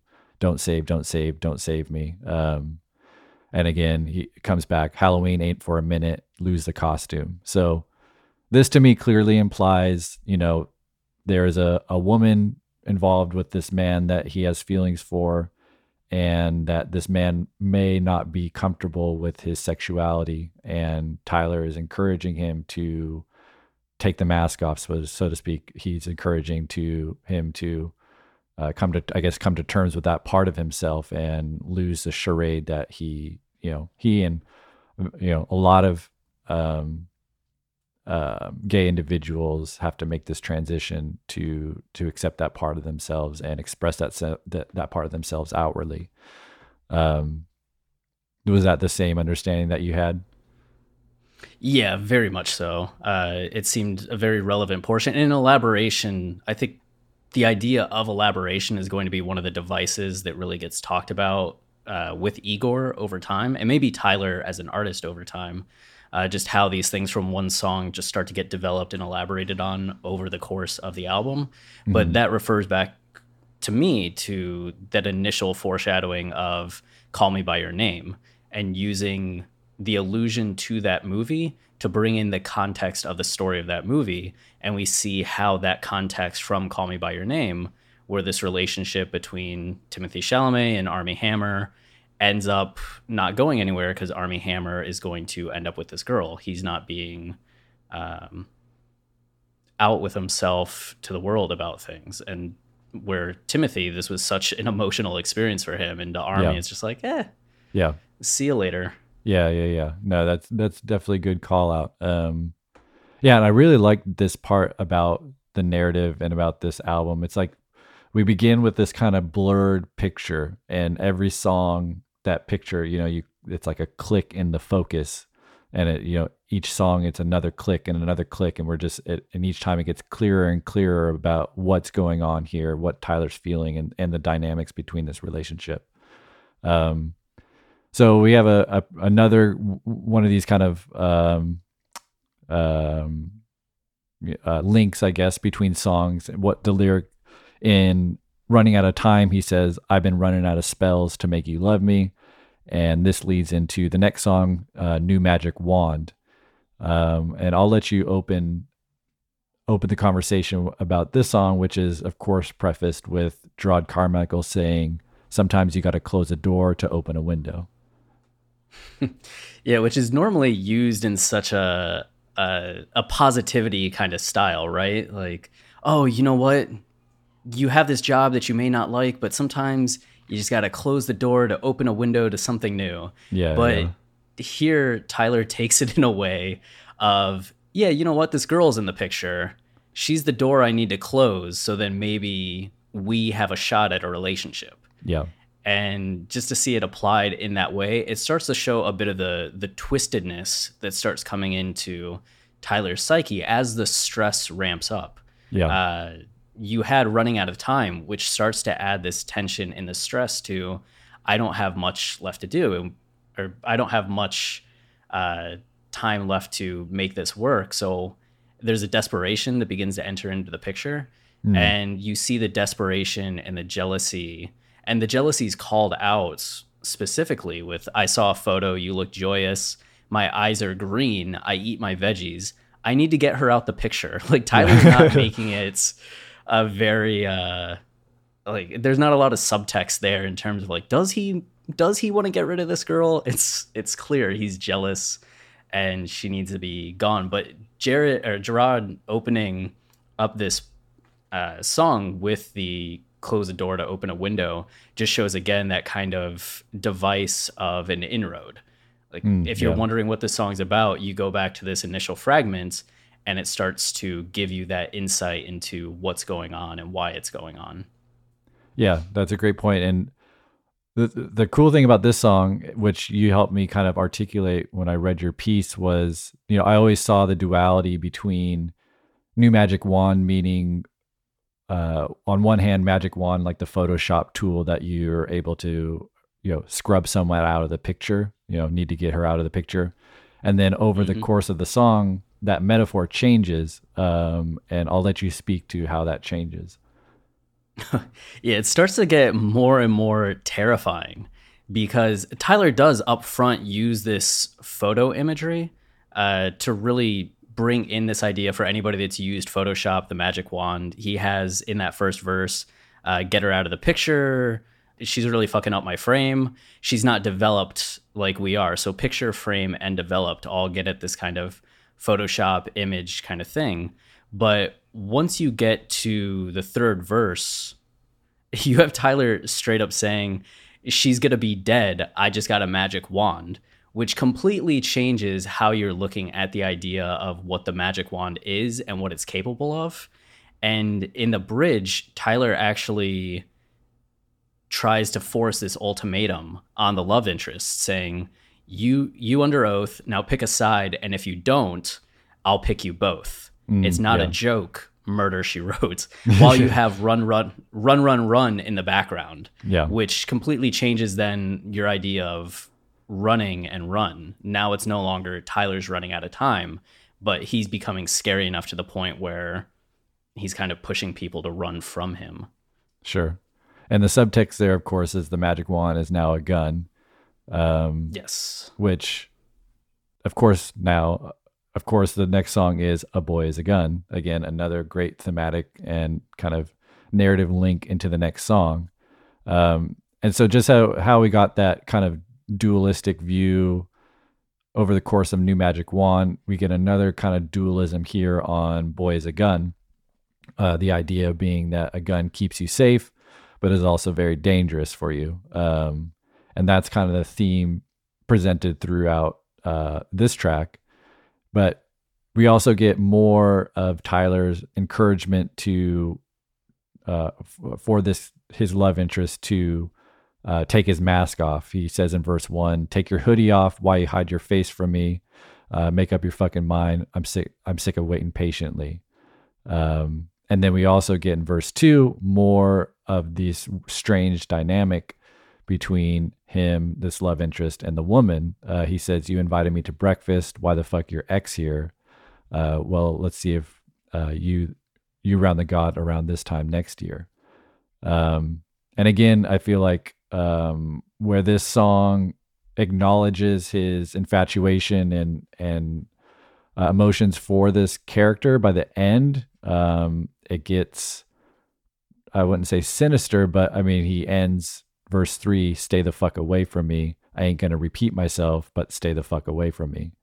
Um, and that's gonna lead into puppet. But did you have anything that thing to add to a boy is a gun? Yeah, I just really like the dynamics that this starts to bring into place. Um, just with you talked about the duality of things, and that he's viewing the the love interest as protective but also dangerous. But we see Tyler also have that same dichotomy that he goes from somebody that's very much in love to by the end rejecting the guy, and you can see that Tyler himself can be a gun as well. Sure, like he yeah. can be somebody that's. Uh, uh, offensive and defensive in that way, or protective but also dangerous if he yeah. decides to pivot on you. And you also start to have more of the realizations of the issues in the relationship. Uh, in that first verse, you have Tyler saying, How come you the best to me? I know you the worst for me. Boy, you sweet as sugar, diabetic to the first degree, which you're seeing him understanding that this just isn't a positive romance. Yeah. Maybe in the way that he was talking about on Earthquake or I think or even running out of time. He's starting to see that being a puppet to somebody and this guy being Jim Henson isn't necessarily this romantic thing, but a dangerous thing. Yeah, it comes yeah, it comes into focus that um he's losing he's losing control of his emotions and that is his emotions are uh, at, at the will of this person, uh, which is exactly what's elaborated on the next song, Puppet. Um, of course, was which was alluded to back in uh, I think, and you know this again has a kind of dualistic uh, angle to it. You know, it starts out as traditional puppet. You know, someone's in control. Tyler's love interest is in control of him, pulling the strings. Uh, but again, by the end, we come to have another interpretation of, of puppet. So do you, do you want to speak to that portion? Yeah, I, I love, and I don't know if this is a, a callback to Flower Boy, Uh, but there's the line on Flower Boy about how Tyler's not good with bitches, right? He says something about that, and then I will Playing- not Paying- go fetch yeah, her. yeah, yeah, yeah, yeah. Uh, and then here, this first verse opens with him legitimately going and fetching this guy. I want to talk. I want to call you and talk. I want to walk to your front door and knock. After I stop my vehicle, drive to your city because we live an hour apart, land at your driveway and put it in park. Then do the third line in the verse, which is I want to talk to your, uh, walk to your front door and knock. Uh, then back to my house and we pack up our bikes and we ride through the park. So Tyler drives an hour to this guy to pick him up and bring him all the way back to Tyler's place, an hour back, just so they can ride bikes in the park. So he's he's fetching pretty hard Yeah. at this point. Yeah. Um, which I don't know if that's an intentional, if he had that in mind, but I just like the the bit of a connection there. And one of the things that I really like is the moment of the twist happens in the second verse. And you get Tyler saying, What do you need? Do you need bread? Do you need this? Do you need a hug? Uh, do you need to be alone? He's being so comforting and caring and concerned. And then gives this very cheesy, romantic, You're number one, one on my list. To you, I'm Santa. And you're like, Oh, well, despite how brainwashed he is by this guy, it's kind of sweet. The very next line, Where is Rudolph? You're parasitic. and the where's Rudolph? I didn't read it correctly, but it's it's a, a rhetorical question. Like, where's Rudolph? And it makes me think about a boy's a gun. You have you invited me to breakfast. Why the fuck your ex here? Mm, it's yeah. a similar thing, but this time given in this metaphoric way. Like, where is Rudolph? Like, you're parasitic. I do not have self control. I'm starting to wonder, is this my free will or yours? So, in this moment where the girl comes up again, when the guy still hasn't made a choice, when he's still being wishy washy, Tyler just finally snaps and realizes how painful this relationship is. And that's when you then get the chorus and you have Kanye coming in saying, Did I wait too long? which starts to get into this whole uh, idea of who Kanye is on this song and on the album then. Sure, and I'll let you speak to to that because that is not something that I had thought about or thought about yet. Was Kanye's role as as a narrative character, so to speak? Um, and I thought that you had an interesting theory on on who he might represent or what his function was. So I'll let you speak to that. Yeah, so we have uh, Gerard at the end saying, but at some point you come to your senses. And you know that that's what the song's building to. And we can see Tyler go through that motion in the opening verses. So if the song starts with Tyler still out of his senses and then ends with him having come to his senses, you could imagine that in the middle would be that portion where he starts to interact with his senses or has that realization. Kanye saying, Did I wait too long? almost feels to me like he's representative of Tyler's senses or this wise figure that's coming into the picture and being like, Hey there, young man. Like, I've been watching you deal with this. Like, did I wait too long to maybe offer you some advice? Well, here I am to offer you some advice. Like, hopefully, I didn't wait too long. Kind of like a Rafiki in The Lion King to Simba, right? yeah. He shows up and is just like, hey, by the way, you had all this time to reflect, uh, but you need to remember who you really are. Yeah. And Kanye's verse is very much in that way where he's saying, You lost, son, and you've been trying to find your way to me. And that characterization of you've been trying to find your way to me is why I'm unsure if Kanye's more of a metaphorical figure, representative of the better senses, uh, or representative of Tyler's conscience in this way, which is where the Jiminy Crickets connection comes in. Uh, one of the most famous puppets, maybe the most famous puppet, is Pinocchio uh, from the Disney portrayal or presentation of the character. And in Pinocchio, you have this cricket, Jiminy Cricket, who acts as Pinocchio's conscience and is there throughout the story as Pinocchio, who wants to be a real boy, keeps losing himself along the way, getting into these uh, bad predicaments, lying. There's one whole scene where Pinocchio is drinking and playing cards and gambling, and Jiminy's like, Pinocchio, what are you doing? yeah. Uh, but the movies eventually Pinocchio showing off the better the better aspects of his nature and eventually becoming a real boy.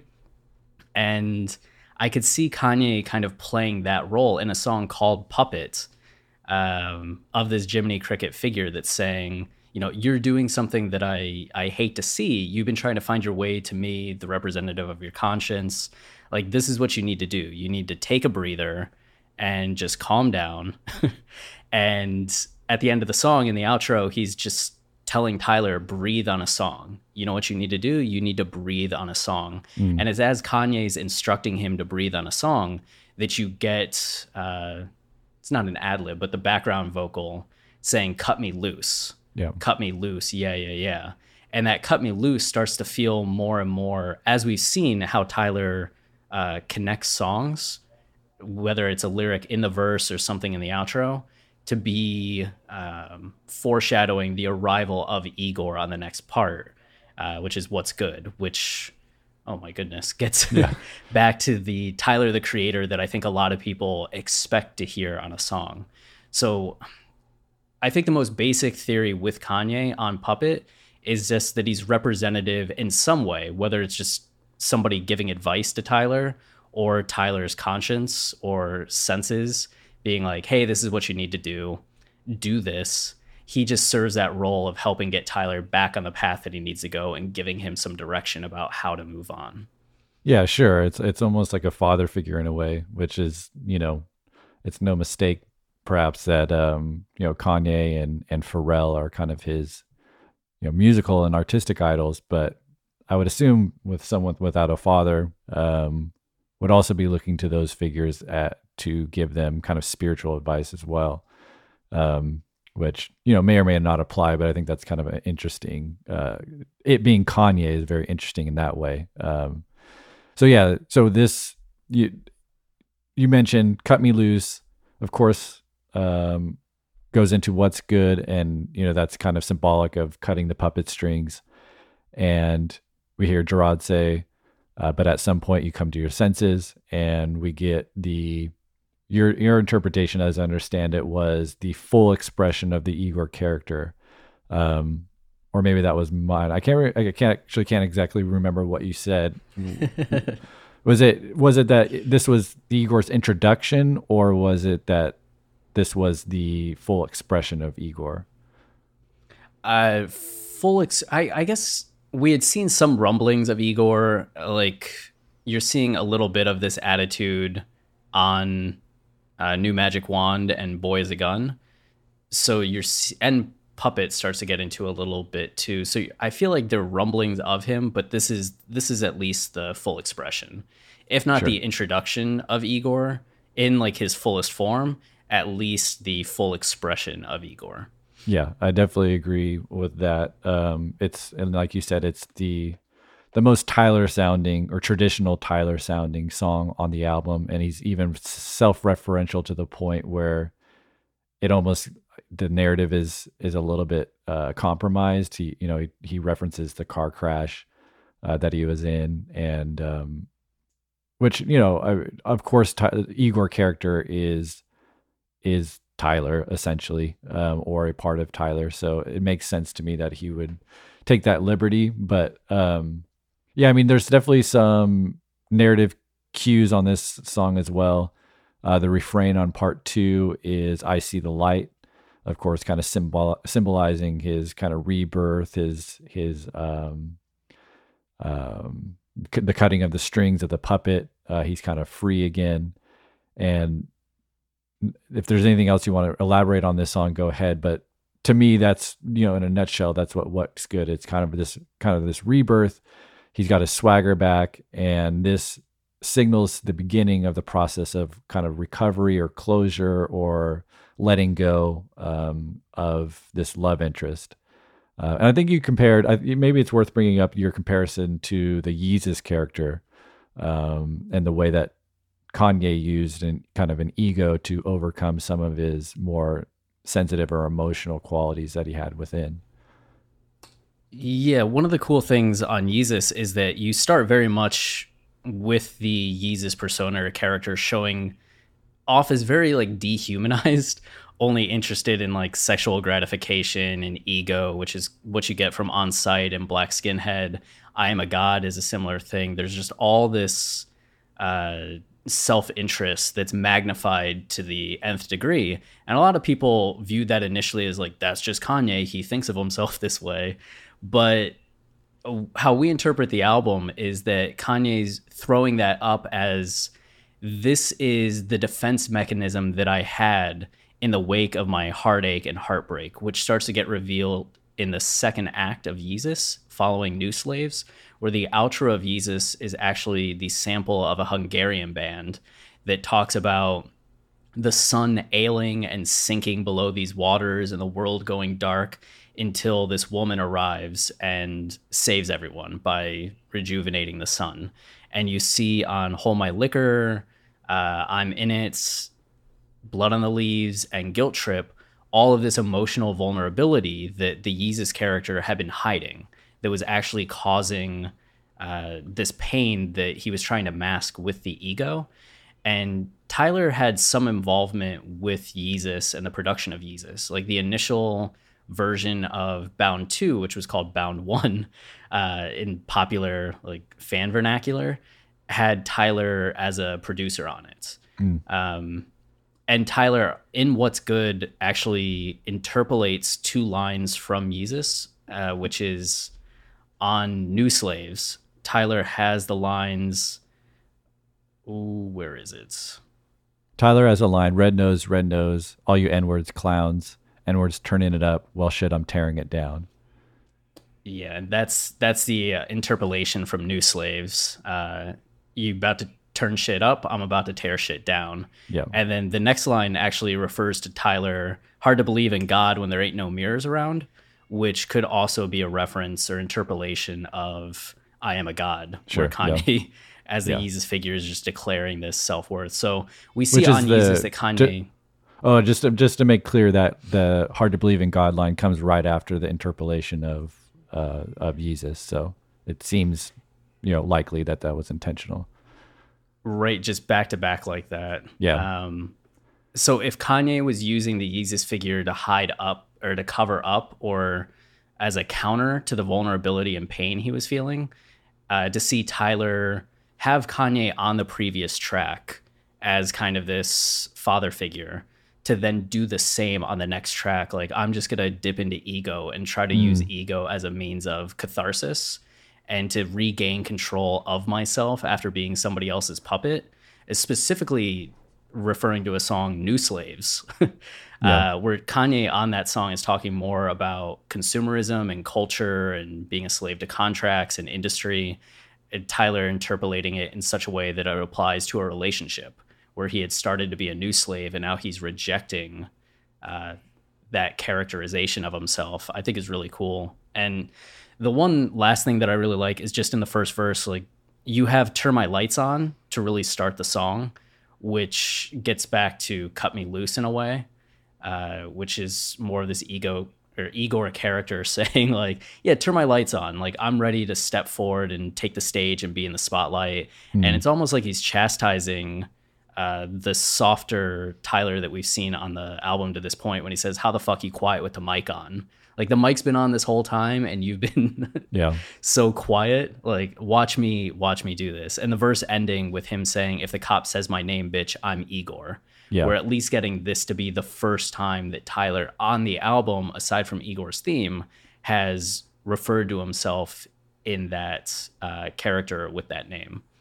Sure. Yeah. And one more thing to kind of, I guess, justify this interpretation of ego as mask or even ego as, um, you know, a mechanism for, from which to kind of overcome is, you know, there's on Flower Boy, that's exactly what he's doing on songs like I Ain't Got Time and Who Dat Boy, where he is quite literally driving away from his problems and, you know, using his ego to kind of mask his uh, loneliness and you know anxiety about you know his life and and the and the direction of his life.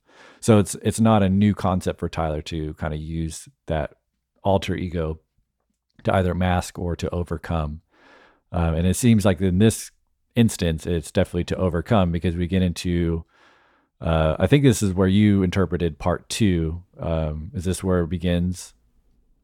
Uh, I had started part two with puppet Oh, got just it. Okay. as puppets started uh, more of a, a change, though the it was more just a general structure of the idea. I think where you could argue part one kind of ends and part two begins. Uh, eh.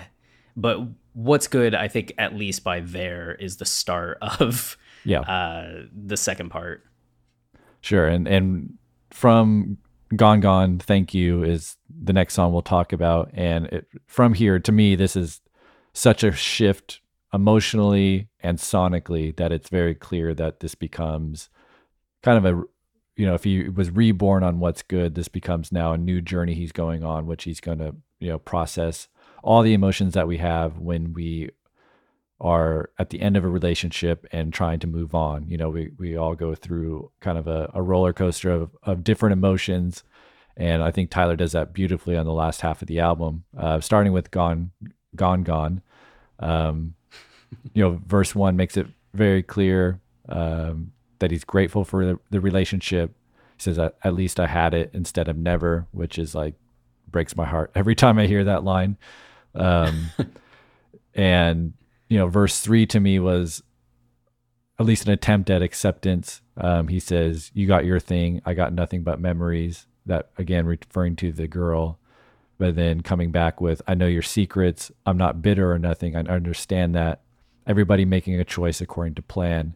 And we had two different blue, blueprints. So he's, you know, he's acknowledging the fact that, you know, maybe this person's not ready to take the mask off, so to speak, and just because it affects his affects him in a negative way, he's able to kind of see outside of himself and and understand that everyone's on their own timeline, everyone has their own blueprint, and he's removing himself from the equation and just kind of almost like wishing him luck with that. Um, and again, he says, uh, "You never lived in your truth. I'm just happy I lived in it, and I find I finally found peace. So peace, uh, which uh, again is a kind of a beautiful sentiment." Um, and, and it really turns the album to me uh, emotionally. In that last part, you never lived in your truth, I, I think could be the subplot of the relationship dynamics, right? Getting back from call me by your name to take your mask off, to take your hoodie off, to now saying you never lived in your truth. I'm just happy I lived in it. Like I got to experience this thing with the real you. Uh, but now I have peace, so see ya. But Yeah. you at least get some catharsis and have him finding some catharsis in that situation and trying to f- come to terms with this guy not having come to terms with everything. Yeah. Um, yeah. And So then I- we get the- talking. Go ahead. Oh, I was just gonna say one of the a bit of a, a summary of what you're saying about the the shift in tone. You can just see how past tense this song is in a way that the other songs before it weren't. Um, and you have that great imagery at the very beginning comparing scars before dinner. Like mm. the first part of the album was more the development of wounds or these open wounds that exist, and now they're scars. And just having this kind of past tense to everything really does highlight everything you were just saying about how this is in the next phase. This is moving on, this is catharsis, everything. Sure. And then we have, or and just to call this out as a kind of fun fact, Gone Gone slash Thank You is track 10 on the album. And on the season uh, on Flower Boy, uh, I guess we haven't heard that episode yet, but you're going to realize that every every track 10 on a Tyler album is this kind of at least two part, sometimes three part song that is separated with a slash. Um, so the second part of this song is Thank You. And before we hear that portion of the song, we hear Jerrod Carmichael again saying, I hate wasted potential. That shit crushes your spirit. It really does. It crushes your soul. Um, and you had some really great thoughts, I thought, on the, on that line in particular in your in your piece. So you want to speak on that? Yeah, just another one of those foreshadowing elements that I, I think you could try reading it in terms of this song, but I took it more as setting up the transition in Tyler's thought process between Gone Gone Thank You to I Don't Love You Anymore into Are We Still Friends? Mm-hmm. Because I think there could be some people that maybe hear this and get to Are We Still Friends? They're like, why does he want to be friends? Where is this coming from? Is this Game of Thrones season eight just sudden twist in logic? And you can see this idea starting here with Jerrod saying, I hate wasted potential. Like that crushing your spirit really is something that's next level. It's one thing to have this emotional turmoil that Travis had had over the course of the album, but to have something be so wasted that it crushes your spirit, you would maybe try to avoid that going on. And you see sentiments of that develop further on I don't love you anymore with but this might just be better for us, you know? Mm-hmm. And that thought of, okay, in what way? If you're not going to be a couple, what are you going to be? Leading into Are We Still Friends? So you see this arc that happens on this final act or second part of the album really be introduced with uh, that quote about wasted potential. Sure. Yeah, that's a great reading of that. And um, yeah, I don't think we need to talk too much about thank you. It's it's pretty straightforward, and there's not a lot of lyrics, but you know, just thank you for the love, thank you for the joy, and then you're kind of melancholy, but I will never want to fall in love again, um, which always just reminds me of the if you've ever been through a breakup, you know, when you're in the middle of it, you're just like, I'm never doing, I'm never going to be in a relationship ever again. Um, but, yeah. and then another kind of cool thing was if you listen on the bridge, you hear "Got My Eyes Open," and it's the same exact uh, sample that is used on Igor's theme, uh, which again, if you're if you're kind of viewing in this two part structure that you framed the album in, it's uh it's a callback to part two or a foreshadowing of part two, which we're now in with Tyler kind of seeing the light, his eyes open, cutting the strings, and then now working to let go. Um, so then we get I Don't Love You Anymore. And I guess my general takeaway from this um, was, you know, Tyler in the process of letting go. Um, whether he really is, is, you know, not not clear um, because we do get are we still friends? Um, but why don't we, why don't you talk a little bit about I don't love you anymore? Yeah, I I really like just in the first verse how he kind of showcases the ways in which he's moving on emotionally or at least from the relationship. Like he's saying I have heavy feelings for you, it's no secret. But like I don't know, I realize there's more fish in the sea. like so I won't walk around with my head down like I got beat up. And I think there he really just summarizes, yeah, I'm going to be okay, especially following the last couple tracks. It's like, yeah, I can admit I had emotions and this is what went on, but I'm already thinking ahead and I don't f- feel that he's saying these things um, ironically or sarcastically or anything like that. It feels to me kind of like an earnest understanding of the situation and how he'll move forward. Sure. Yeah. And then you mentioned it before, but um, this song ends with, which I believe it's Tyler's voice just pitched up, pitched up, but it says, "But this might be better for us," you know.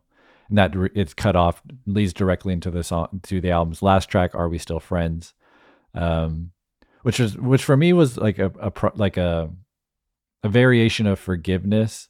I think if you're willing to allow someone that you have felt strongly for to be your friend um, after the relationship has kind of been compromised. To me, that's kind of a, a an act of forgiveness, uh, and it's certainly kind of a letting go of any kind of animosity that he once felt. If you're if you're willing to be in their presence and still have a positive experience, um, what was your interpretation of that?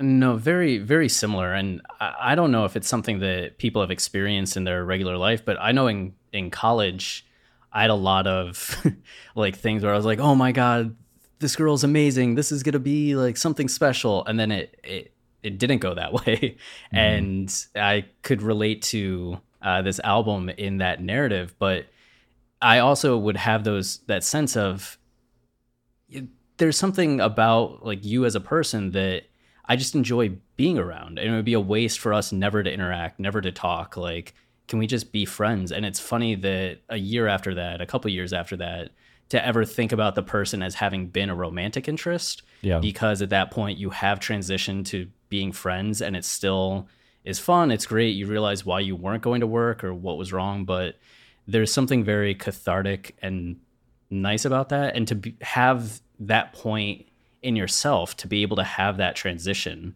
and to not blame the person, not blame yourself, not dwell on it, but to really transcend what was and to look to something better just because you know that there's potential, you know that I don't know, there's connection.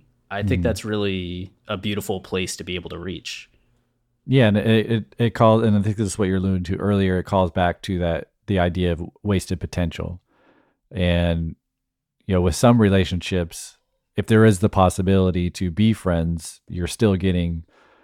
Um, it's not completely wasted potential. You might have a disagreement on how fully realized that could, potential could be, but being friends is better than you know not having this person in the in the life at all. So the ironic thing about love is it often is this on off switch. It's either all or nothing because the potential is so heightened. It's so kind of infinite that if you can't have everything, you just might as well have nothing because there's no in between. And that's kind of, I, I still haven't really fully formed my thoughts on the end of this album. There's a few things for me that are a little bit mysterious that I'll call out. Um, maybe if you have some thoughts on, but you know, the the album ends. It doesn't resolve harmonically, um, and it ends on the same synthesizer that you hear in the beginning of Igor, except it's subdued, um, and it's a little less, or it's less, uh, it's lower in in both overall volume, but also the distortion is less, but it's the still the same drawn out single note bass um, that we get in the beginning of Igor, Igor's theme, and that was interesting. I don't know. It could just be me looking way too much into it, but it doesn't resolve. there is like as much as we are we still friends is this very swingy six eight almost anthemic quality that does really bring this album to a close to not then harmonically cut the album off with a nice resolution just seemed way too deliberate. Like I, I just don't know how that couldn't be uh, on purpose. So I'm not sure if you noticed that at all. Um, and and I guess my question is, could that somehow thematically tie into what tri- Tyler's t- trying to say here? Is it just an unresolved story that ended kind of well given the circumstances, or I don't know if you have any thoughts on that. Uh, real fast, a quick thought. It, I just love the fact that you're such a, a music person and I'm such a, a literary person, and we end up reaching the same conclusions from completely different uh, methods, which reminds me of like the connection between Devil in a New Dress and Runaway, right? Like we arrived at a connection between the two songs just from the the lyrical content and the the narrative content in that way and you arrived at this brilliant observation of the the sonic connection between them with this uh, empty note that's not present at the end of Devil in a New Dress and then present at the start of Runaway, showing the sonic connection. And I think that's the same thing here. Like that unresolved nature in the music is really there in the unresolved nature of the lyrics and the question of are we still friends? It's not thank goodness we're friends. I'm happy we're friends. Like now we're friends. Nothing declarative like that. You're ending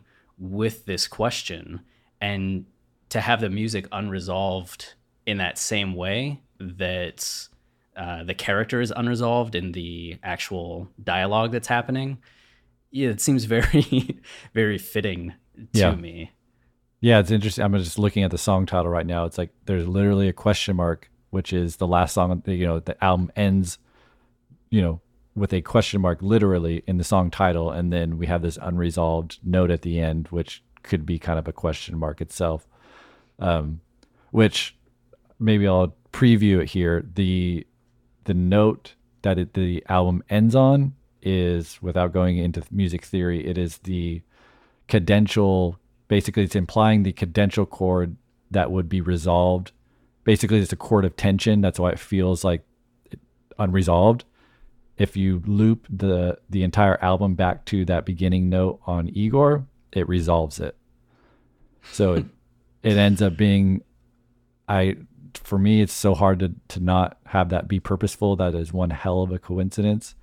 Um so it either is a clever loop of the album and or it's you know this thing is cyclical. You know are we still friends? Question mark leads me to believe well can they be friends? Or if they tried to be friends would this whole thing start again? That's that's a that's a good point as well. And i think that's one of the cool things that happens in different mediums. Like there are ways in which filmmakers will convey the same thing through the method of cinematography like outfits attire editing all of that. They can imply an unresolved nature at the end of the movie or a loop back nature to things. Um, and same thing in literature. There are means and methods by which artists will accomplish that. So to hear the way that you break it down, because you have this music theory knowledge, is always so fascinating because it relates so well to what I see both in cinema and literature. Yeah, and that and that to me, that is why I get so passionate about these artists in particular. Is to me, there's too many too many things we can point to that are saying and then to your point of both coming to the same conclusion in different ways there's too many things we can point to that are evident that these things are purposeful. And if it was just a one off instance that, you know, Devil in a New Dress resolves into Runaway, maybe that is a coincidence. But there's so many other things in that album that you can point to that would give, you know, make a very strong case that that is not the case, that it's, you know, indeed purposeful and it, it serves to exemplify a larger thematic point um, that they're trying to express. And of all the albums that I've dissected, they all do that in their own way. And to do that to me is incredibly difficult. It's, you know, storytelling on the, you know, on the level of a filmmaker. You know, they're just using music and lyrics instead of characters and visuals. And I just think that's the the the highest potential of music is this kind of concept where you are eh, you know it's an enjoyable listen for one but it's also telling this larger story and telling you one giving you a story that you can relate to but also could perhaps teach you something about your own experience or make more clear things that happened to you that you didn't quite couldn't quite articulate and it helps you find the words to express what you're feeling i think that's why music is so attractive to people because it works on this literary you know, you have the literary element, which is expressed in the lyrics, which I, I, know a lot of people connect with, but it's amplified by music, which is ambiguous and abstract. And a lot of the times, the things that we feel are abstract and they can't really be expressed in words. And again, that's just why I'm so passionate about these kind of artists and these kind of albums. Is that I just I think they're monuments. I think they're they're these great artifacts of human experience. And um, and it takes this kind of analysis to really wrap your head around it but so does every great piece of art i feel like to really fully understand what the artist is trying to say so i guess on that note um, we can try to answer the the question who is igor yeah uh, which is a big question right i mean yeah. especially given the album title and the opening uh, of igor's theme there's all this emphasis on igor and what exactly he's supposed to represent and be on this album. And I, I think the same way we've seen a lot of like duality and dichotomy on this album, uh, which I don't know if that's a theme that Tyler was going for. I'd say with how much we see it laid out, like the beginning and end of a boy is a gun and how he goes from you protect me to you can be dangerous. Same thing mm-hmm. with Puppet. Like it's this romantic thing and then it isn't. Or Magic Wand being Photoshop or a weapon. Yeah. Uh, it seems that there's uh, this duality to it. And Igor in popular media is often associated with uh, the sidekick to a scientist and a figure in Gothic literature or uh, more horror based science fiction that involves uh, vampires or scientists mm-hmm. or monsters in some way. And Igor is kind of this hunchbacked figure that assists. There have been some portrayals of him as more sinister, more comical. There have been some attempts to give him his own kind of leading role, but for the most part, as like the stock character, yeah. it's uh, the assistant. And I think you can see Tyler start to ramp up the horror aspects of the character, or at least the gothic representation, not representation, but the gothic nature and borrowing more of that attitude when you see what's good, mm-hmm. where you're getting more of the darker soundscape, and that darker soundscape does come in on New Magic Wand as well. And you can see him maybe giving this uh, representation of Igor as somebody that was a side piece in this relationship. Yeah. And he's really showcasing uh, some of the more horrible aspects of this character on what's good and not horrible and like a he's a a terrible person or anything but just horrible in the sense of like uh, darkness ego uh, ego uh, mm-hmm. which call it uh, that gothic nature and representation uh, that you get from a darker story or like a a black mirror episode that's a little bit more terrifying in nature but then by the end of the album with Are We Still Friends, I think you start to see Igor settling into more of the typical assistant role. Like, I'll just be your friend. Like, yeah. you're going to be uh, doing your thing. I'm here on the side. I'm just this little weirdo that's going to be like with you at the end of it all. So I, I think you see uh, this representation of a dramatic figure versus by the end, a more sidekick figure um, yeah. and seeing how Tyler represents it each way is cool. Yeah, that was. I'm glad that when your piece you you mentioned that, I was glad to read that because that's exactly what I was thinking in my interpretation. It's always good to get outside validation. Um, that you know we're on, we're at least thinking in the similar ways. Um, yeah, and just to take it a step further, I think more evidence of that is the whole marketing campaign and this vote Igor and this kind of political character, which, you know, if if this guy is trying to decide between Tyler and this woman, he's encouraging us to to vote Igor, and so that's kind of what I, how I interpreted where that kind of marketing uh, and the visual aspect came into play. But I agree that that the sidekick, the grotesque sidekick, I guess, is is the main kind of underlying um, characteristic of of who Igor is, and and we obviously see that displayed throughout the entire album in the sonics and the themes and the kind of dual, dualistic nature. And I think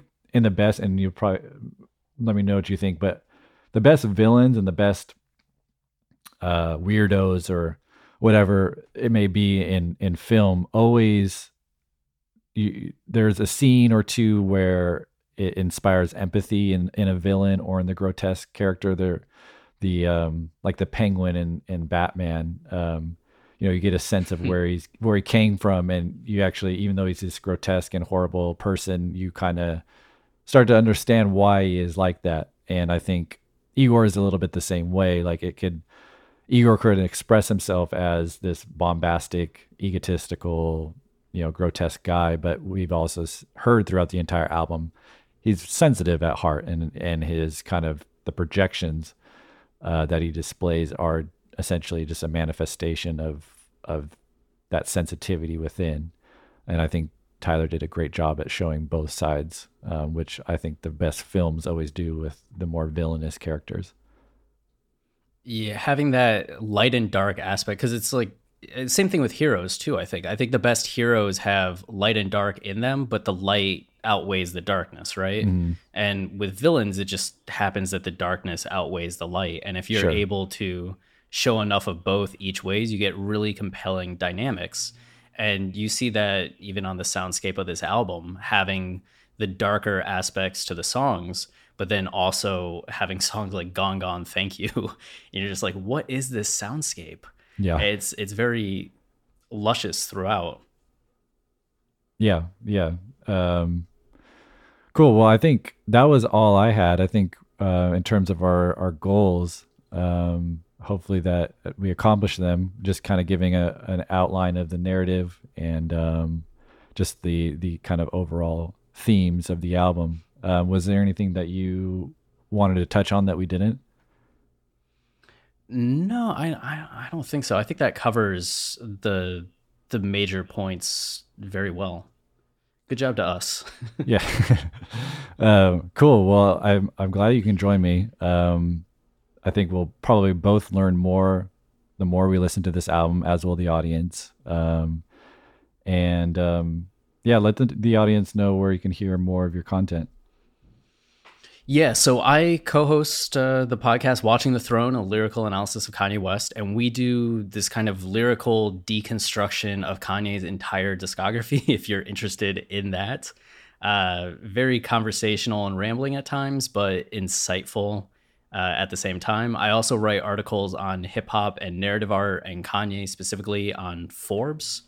Um, just Google my name in Forbes, and then uh, we also have. Uh, I'm excited about our first kind of merchandise collection coming out uh, this upcoming Friday. So very excited about that. If you're already a fan of Watching the Throne and want to support us, you can just go to watchingthethrone.com and find that stuff there, as long with all of our episodes and everything else. Very cool. And for those curious, Dissect merch season four merch is coming out next week too. So got some nice. Some, it's a good, some good swag coming out. yeah. Clothed. Yeah. cool, man. Yeah, and everyone definitely check out the Igor piece that you wrote for Forbes. Um, I'll link it up on on Twitter tomorrow when we post this episode. Um, but that'll give you even a more concise kind of interpretation of the narrative uh, to, to kind of to go along with our talk here today. All right, man. Well, um, thanks for joining me, and uh, we definitely got to talk again soon. Yeah, thanks, Cole. All right, see you.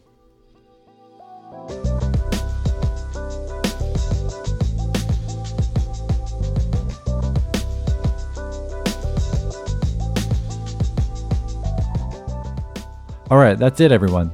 I hope you enjoyed today's special episode on Igor. Be sure to subscribe to The Needle Drop on YouTube for more from Anthony Fantano, and also check out Chris's podcast, Watching the Throne, on Spotify or wherever you listen. Okay, thanks everyone. I'll talk to you next week.